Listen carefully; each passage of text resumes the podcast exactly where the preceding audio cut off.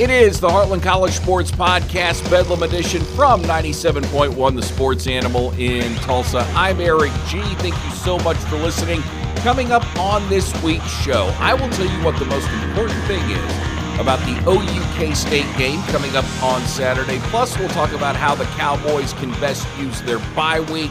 And since we are now in week four of the college football season, let's take a look back at week three and find out what I got right and what I got wrong. Well, what I got wrong was very simple. I honestly thought Nebraska would play a lot harder against OU than what they actually did. And apart from that first series where they were able to drive down the field and take a 7 to nothing lead, eh, Nebraska didn't have any fight in them whatsoever. Once Oklahoma went up 14 to 7, everybody was ready to cash that game in that was wearing scarlet and cream. And we spent most of our show today not talking about how good OU's defense was. By the way, Danny Stutsman was outstanding again, and so was Ethan Downs. So, right now, you look real quick. I'm gonna I'm gonna digress real quick. We look at the at the OU defense, okay, and you've got four players Four players, counting, maybe more. Maybe there's there's somebody I'm not mentioning here that, that you think I should mention, which if so, then uh, tweet me at Sports Radio APD. But between Ethan Downs, Danny Stutsman, Reggie Grimes, and Billy Bowman, you got four studs starting to emerge on the OU defense. My gosh. If that doesn't get you all in your feels if you're an OU fan, I don't know what does. I mean, yeah, I think we're all still, we've all still got some questions about the offense, and I think there's some definite questions to be answered about Dillon Gabriel and the running backs, but defensively, we have not been able to feel this good about an OU defense since you go all the way back to about 2008, which that was the last time that OU had a legitimate shot to win the national championship. It's just amazing to see how not only violent these guys play, but how consistent they are week in, week out, and how the defense just continues to get better. Now, back to my original point. We spent most of the time to, to on the Pat Jones show today, and I'll let you guess when today is, talking about the sorry state of the Nebraska program versus what OU is doing to get better. How much better can OU be throughout the year? And yeah, Nebraska is an absolute dumpster fire. There, there's no question about that. When you fire when you fire your defensive coordinator after firing your head coach in back-to-back weeks, there, there, there's nothing else your program can be other than a dumpster fire. And I don't know why Mickey Joseph made that move other than he just didn't like the defensive coordinator. Because guess what, buddy? Nothing's getting better. Your team has mailed it in. Unless you are going to go fire every player on your roster or tell them all to jump into the transfer portal, you're not going to get any better. In fact, what is not that hard of a schedule is very daunting for you. You'll probably lose to Indiana. Okay, watch Indiana win next week. Uh, you'll definitely lose to Wisconsin and Iowa. Okay, watch Nebraska actually beat Iowa. You'll lose to Minnesota.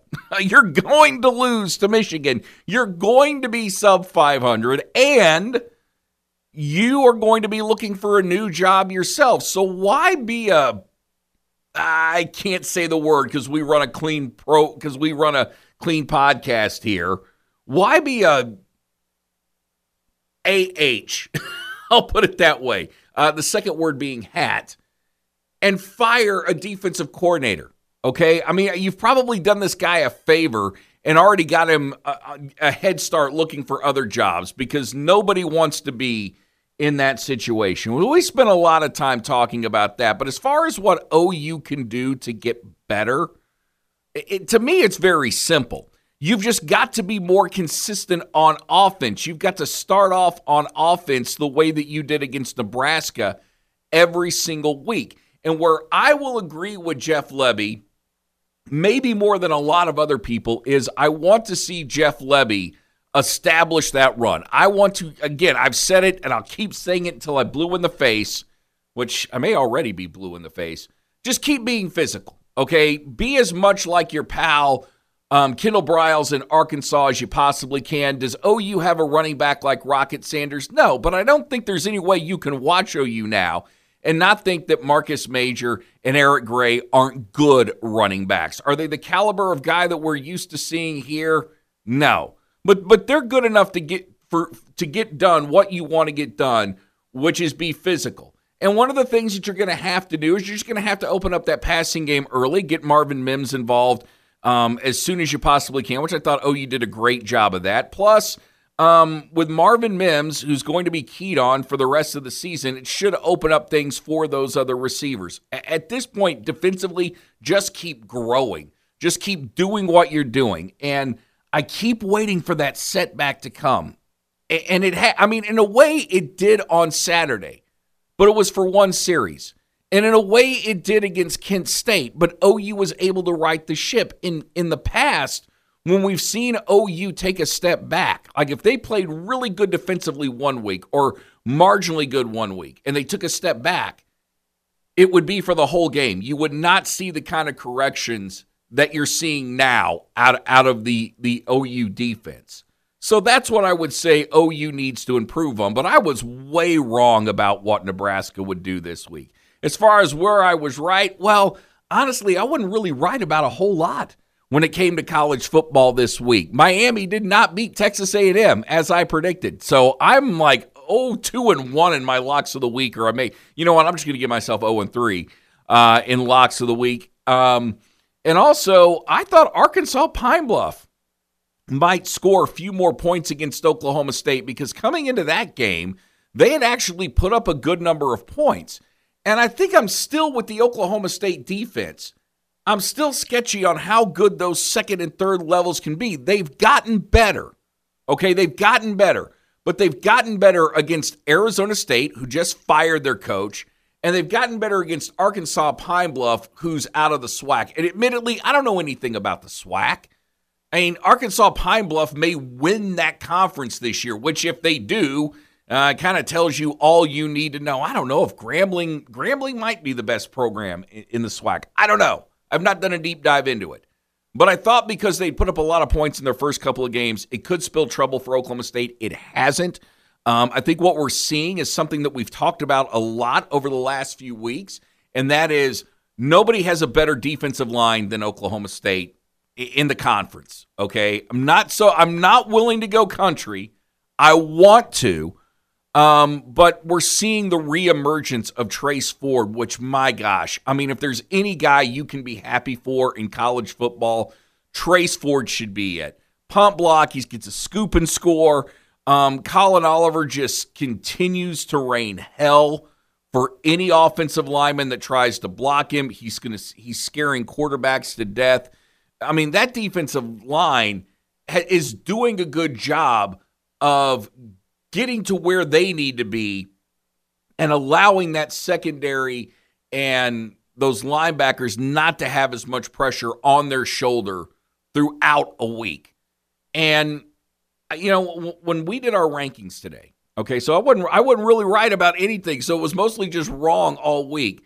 But every week on the Pat Jones show, we do our rankings. We do our top 12. Pat calls his the best dozen, I call mine the dirty dozen. And we've gotten into this really funny pattern on the show where I think both of us are afraid to be homers.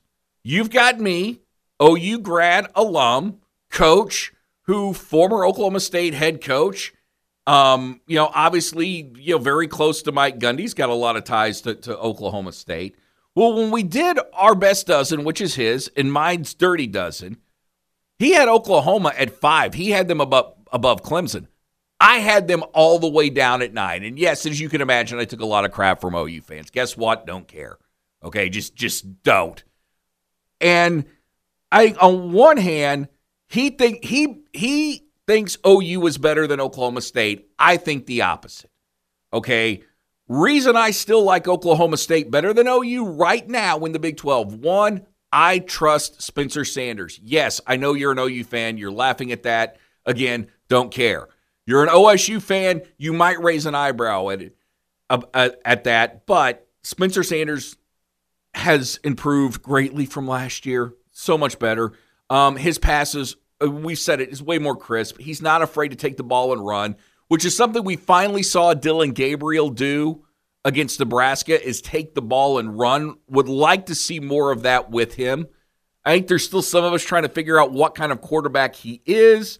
Um, Ike can if if he has that that running game in his repertoire, it only helps OU. And the dude scored a touchdown when he did it, but no, I still trust Spencer Sanders. I love OSU's defensive line. Uh, the receiving core, they're about a tie, but I give the edge to OU. Right now, overall, I like OU's defense better. But again, I like Oklahoma State better, and I had them ranked higher than OU. I think I had them seven. I had them seven, Arkansas eight, OU nine, all, all the all the green country teams. And coach had OU at five. And I started thinking, it's like, what is it? And I finally just asked him today and said, what am I missing about OU? And I was very, you know, genuine about it. I think sometimes in sports talk radio, you know, it's all about defending your opinion. It's it's all about, you know, trying to be Mr. Macho. It's like, all right, I, am going to tell you why I'm right. So I just asked him, it's like, what what am I missing with, with OU here? And he said the thing you're missing is is that we've seen the defense. We haven't seen a defense this good in a long time and we know they're good. We know they're actually good. This is not a mirage. You're not looking at something where the bottom's going to fall out. And that's where my problem is buying OU. Like, if, if I'm looking at OU as a stock right now, if I'm an investor, that price is too high for me. Why is that price too high? Because I've been burned in the past. And I just keep thinking about all the times they've had opportunities either to compete in the playoffs and haven't done it or win national championships and haven't done it, or lost that game that they shouldn't have lost at some point during the year, and it prevents me from purchasing that OU stock at the price that it's being offered. And yeah, I bought a little at the beginning of the year, and I've just seen the price go up. And it may get to the point where the price just gets too high for me to buy in, and I may just be left out in the cold if that's the case, so be it. But right now, I'm looking at it, I'm like, it's still just too high because I've got that nagging thing that just keeps telling me this can't be for real. Like right now, I'm a non believer, need to be converted. And a win over K State would go a long way. C- continuing to win in the Big 12 would go a long way. Continuing to win games as convincingly as they have against better opponents is going to go a long way. But of the two, and why I invested more in Oklahoma State this year and was willing to pay more for that stock, if you look at it now, if you just go based on competition, Arizona State's probably better than Nebraska. If you watched Arizona State, they got some talent. Nebraska, eh, not real sure. And Casey Thompson's probably glad he never has to play against OU again. Oklahoma State has a win over Arizona State that's better than a win over Nebraska.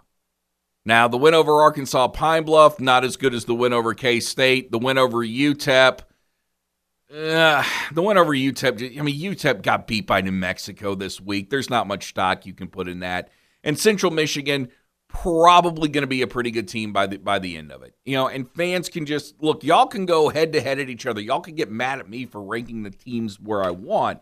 But yeah, I'm still a little bit leery of OU for some reason. So maybe it's just going to take some convincing. And at some point, I'll probably buy in, but at that point, the bandwagon will probably already be full. Coming up next, I'll tell you what the most important part of this weekend is as OU gets ready to take on K State. You're listening to the Heartland College Sports Podcast, Bedlam Edition.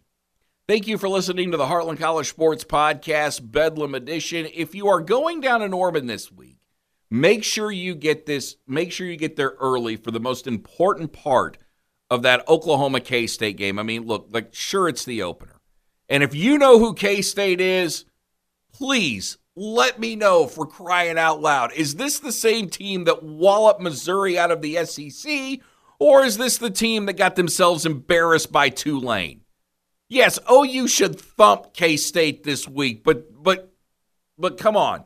Chris Klieman has had a lot of success against OU. Now, granted, it was Lincoln Riley OU that he's had a lot of success against. But there is something about K State getting up for OU that ought to probably scare you to death. Uh, and as I'm saying this, remember I said the same thing against Nebraska. I, I said the same thing about Nebraska last week. Um, so yeah, OU already a 13 point favorite in this game. If I had to, would I go load up on OU in the 13? Sure. OU will beat them by 13. But God, K State's got to be better than what they were against Tulane, right? They got to be closer. They got to be closer to who they were against Missouri than they were against Tulane. Now, I just think it goes to show you that none of us really know what the hell is going on in college football, and we're all taking our best guess. But the most important thing about Saturday has nothing to do with what happens on the field. It has to do with what happened on the field many years ago when you had the Selmon brothers at OU, and they are finally, after Barry Switzer doing a tremendous amount of work within the university and with donors and with people around the state of Oklahoma, the Selmon brothers are finally getting their much deserved statue at OU. And with OU getting a statue is a very special thing because at this point, or to this point, it's only been reserved for coaches who have won over 100 games, which there are four, the only school in history that has four coaches to win over 100 games. Those four, and you know who they are, but I'll say it anyway Bennie Owen, Barry Switzer, Bud Wilkinson, and, and Bob Stoops. And Heisman winners, of which there are seven. OU has two players in the Professional Football Hall of Fame, and only now, posthumously, is Lee Roy Selmon finally getting his permanent place on campus with his brothers Dewey and Lucius. Only now.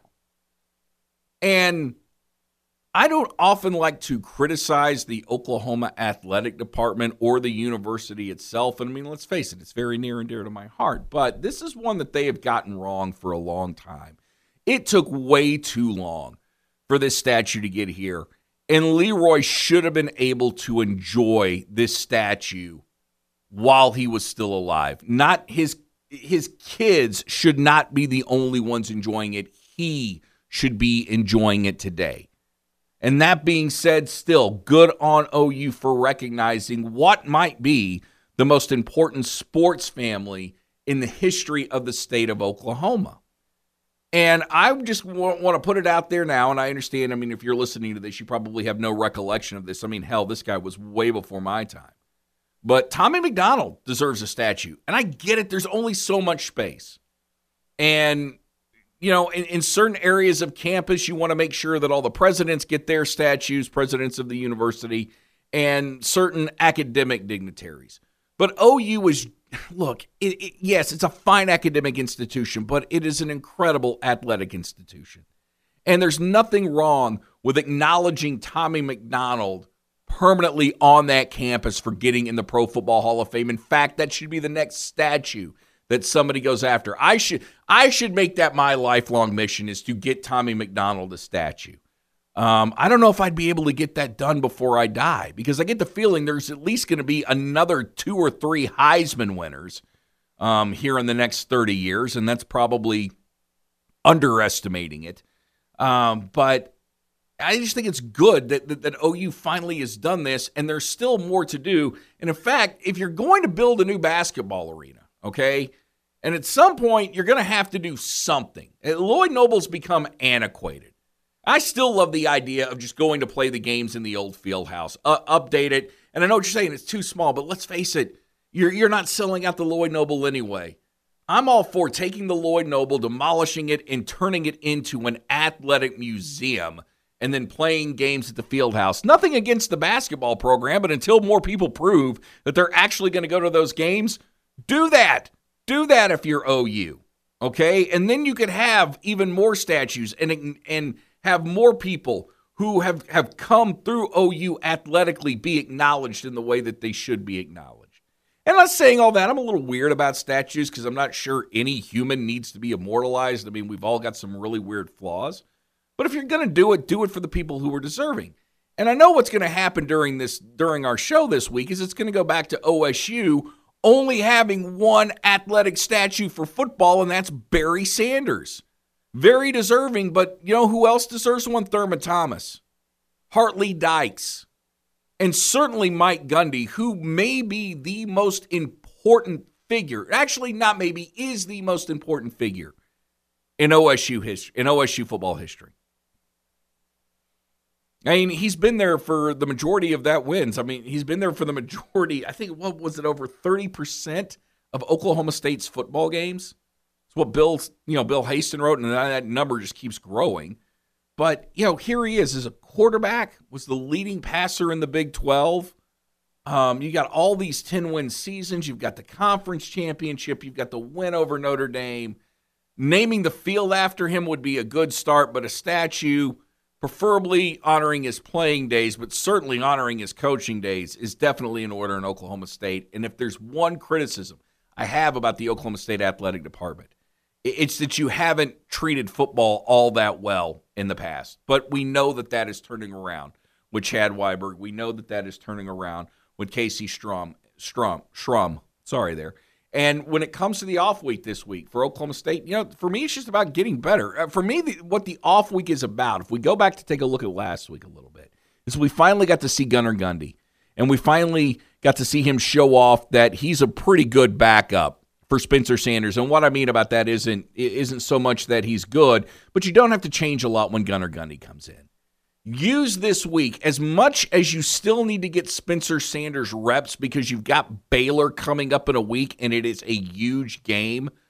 The more reps you can get Rangel, the more reps you can get Gundy, the better off you're going to be. You, and and I don't know. And here's the thing: I say this, I don't know, you're Mike Gundy, how you do that from a percentage standpoint without hurting Spencer Sanders. Because in order to accomplish this, you've got to do it without hurting him and having that development step back because the more reps, the better he's going to be for that upcoming Baylor game.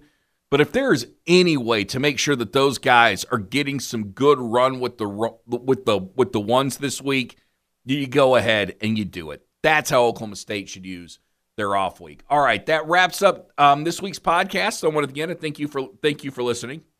Remember, rate us five stars, uh, rate us four stars.